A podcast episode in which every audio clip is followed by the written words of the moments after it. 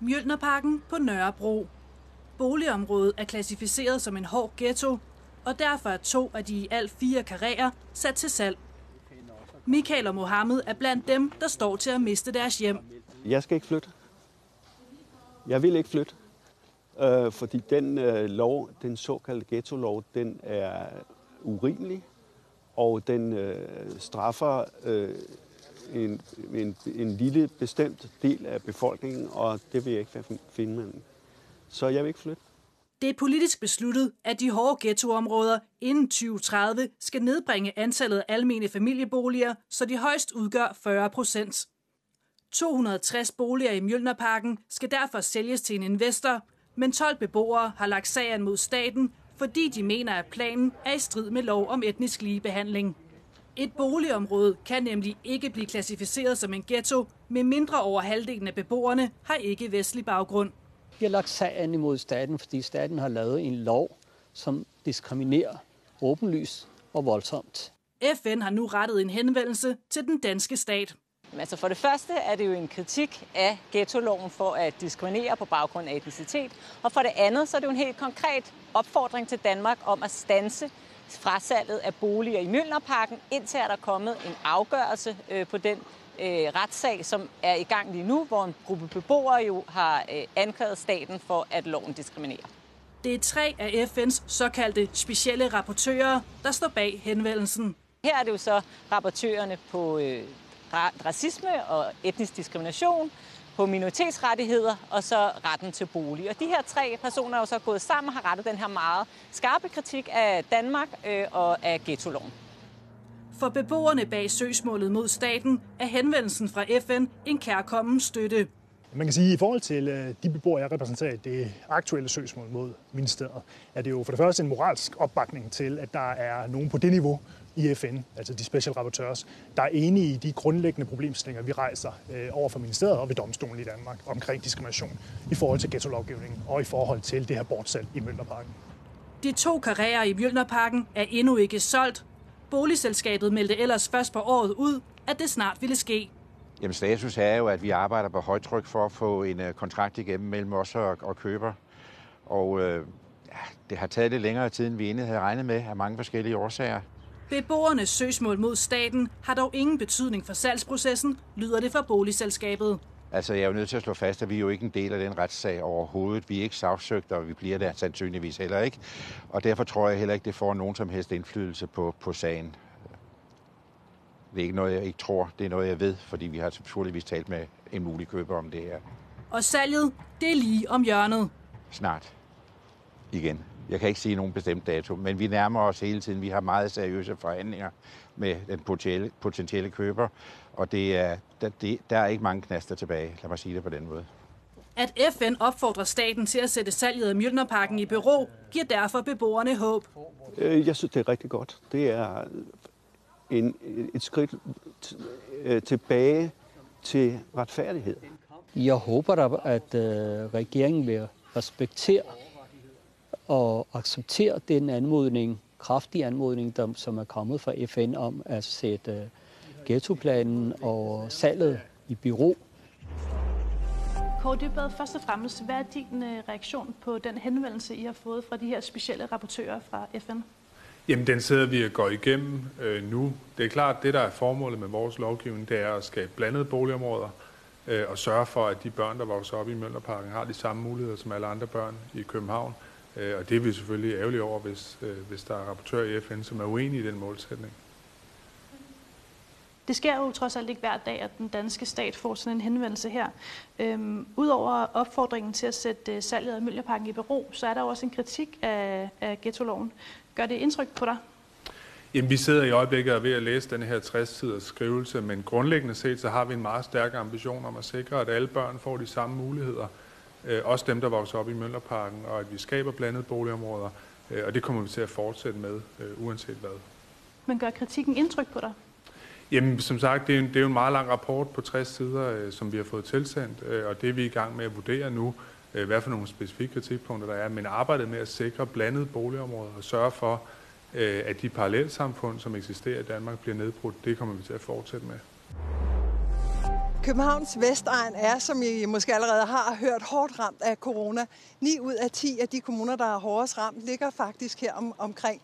Og folk er ellers gode til at lade sig teste, blandt andet i teltene her i, i Hvidovre, men smitten er altså ved at løbe løbsk. Og derfor var ni Vestegns borgmestre til møde med sundhedsministeren i dag. Vi skal have opsporet, vi skal have testet, vi skal have isolationsfaciliteterne i brug, og vi skal have alt, øh, Øh, hvad vi kan fra myndighedernes side om at hjælpe i den her øh, situation. Og derfor er det besluttet, at vi opretter en statslig taskforce til at håndtere præcis øh, smitten i Vestegnen og de omkringliggende kommuner. En taskforce, som skal koordinere, men som også skal komme med øh, meldinger, hvis der er behov for ekstraordinære tiltag, også ekstraordinære restriktioner. Og mødet blev holdt i dag i Ishøj, og med var også øh, Hvidovres Helle Adelborg. Og en taskforce, siger du, er en rigtig god idé. Øh, hvorfor kan du godt lide ideen? Jamen, jeg synes, det er en rigtig god idé, fordi kommunerne på Vestegnen, vi hænger bare sammen. Og vores borgere bevæger sig frem og tilbage mellem kommunerne for at gå i skole, på job og uddannelsessteder ikke mindst. Så derfor synes jeg faktisk, det er en rigtig god idé, at vi tager ved lære hinanden. Ja. Her i Hvidovre har du fortalt mig, I bare i løbet af de sidste to uger har I sendt 17 skoleklasser hjem. Hvis det her bliver ved at stige, så bliver I jo nødt til at gøre noget alvorligt, nogle helt nye restriktioner. Hvad kan det være?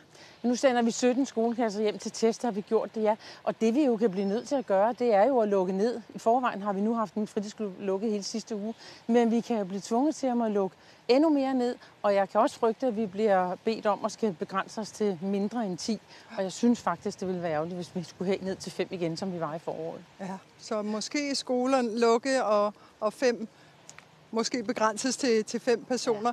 Det gælder jo om at finde ud af, hvem der er, er smittet, og der er der faktisk en, en ny, der har meldt sig på, på banen her i dag. Det er Falk, der går ind og siger, at de gerne vil, vil teste folk mod betaling, og blandt andet her i Hvidovre.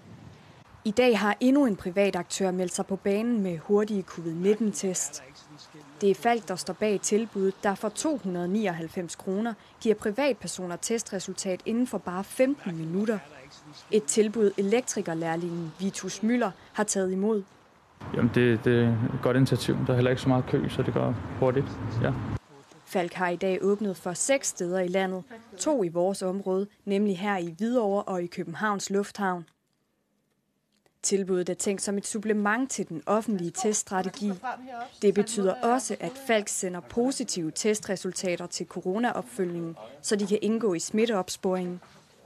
De to testvarianter er dog forskellige.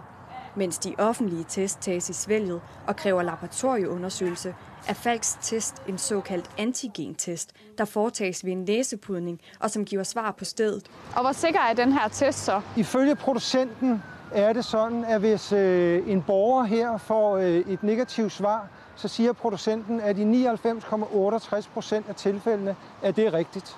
Hvis en borger her får et positivt svar, så siger producenten, at så er man positiv i 96,52 procent af tilfældene. Netop den procentvise usikkerhed er ifølge professor på Rigshospitalet Henrik Ullum problematisk. Ulempen er, at de her tests de er meget mindre følsomme end de test, vi laver i det offentlige system, såkaldt PCR-test. Og på den måde kan man altså risikere, at selvom man har øh, coronavirus, at man så kommer ud med et negativt svar. I Hvidovre er der lige nu to dages ventetid på at få taget en coronatest. Er det ikke bedre, at man går til en privat udbyder og sørger for, at man ikke smitter andre? Det er klart, det er jo rigtig, rigtig svært, når der, hvis der både er ventetid på at få taget en test, og også bagefter ventetid på svaret. Og i den situation kan det jo godt være rart at få et hurtigt svar. Stadigvæk skal man så huske, selvom man får et negativt svar i sådan en hurtig test, så kan man altså stadigvæk godt være smittet. Så hvis man vælger at få lavet sådan en hurtig test, så skal man altså stadigvæk være rigtig forsigtig, så man ikke får smittet andre. Tilbage ved Falks Testcenter mener Lars Martin Rasmussen ikke, at der er grund til bekymring. Der er ingen test, der er 100% sikker, og vi har vurderet i forhold til den her test, som er CE-godkendt øh, og øh, godkendt af WHO og, og bruges mange steder i verden, at det er den, vi øh, forholder os til. For Vitus Møller, der netop har fået et negativt resultat fra sin coronatest, har det hurtige resultat stor betydning. Det betyder, at jeg hurtigt kan komme tilbage på arbejde igen. Så to dages ventetid, hvis man bliver testet herinde. Hvad synes du om, at der er private aktører, der siger, at det kan vi da klare meget hurtigere? Jeg, jeg synes, jeg vil gerne anbefale borgerne, at de vælger det offentlige og teste, lade sig teste i de telte, selvom det her så godt nok flytter til Valby om to uger. Så vil jeg opfordre borgerne til, at det er det, man vælter, vælter, vend, Det, man vælger. Ja. ja. Og så vil jeg sige, at ventetiden kan jo variere. Jeg prøvede det selv for halvanden uge siden, og der var der halvanden times ventetid. Så have tålmodighed med det og brug dem. Det var alt for TV2 Lorge i aften. På vores hjemmeside kan du lige nu læse om, hvorfor tre vilde heste er sluppet løs i Højgladsaxe Park. Vi er tilbage igen i morgen, men i mellemtiden kan du følge os på vores øvrige platforme. I sporten om lidt kan du høre håndboldspilleren Henrik Toft Hansen fortælle om sin kamp tilbage på håndboldbanen, efter han sidste år blev ramt af en jernrystelse. Men først en vejrudsigt.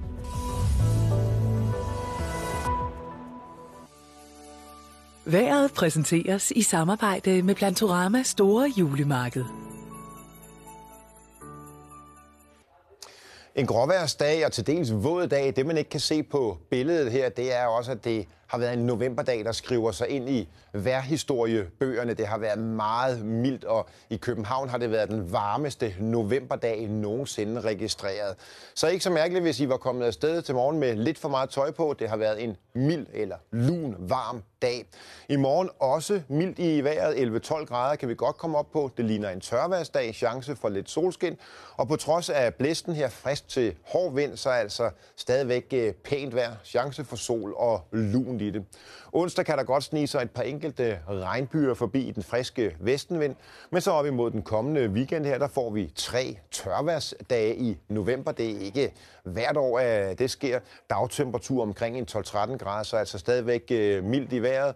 Men også til at starte med i hvert fald blæsende, friske til hårde vinde fra vest. Og så op imod fredag lørdag er der en tendens til, at vinden tager lidt af, og kommer solen så også frem, så kan det jo gå hen og blive en helt fin weekend. Været blev præsenteret i samarbejde med Plantorama Store Julemarked.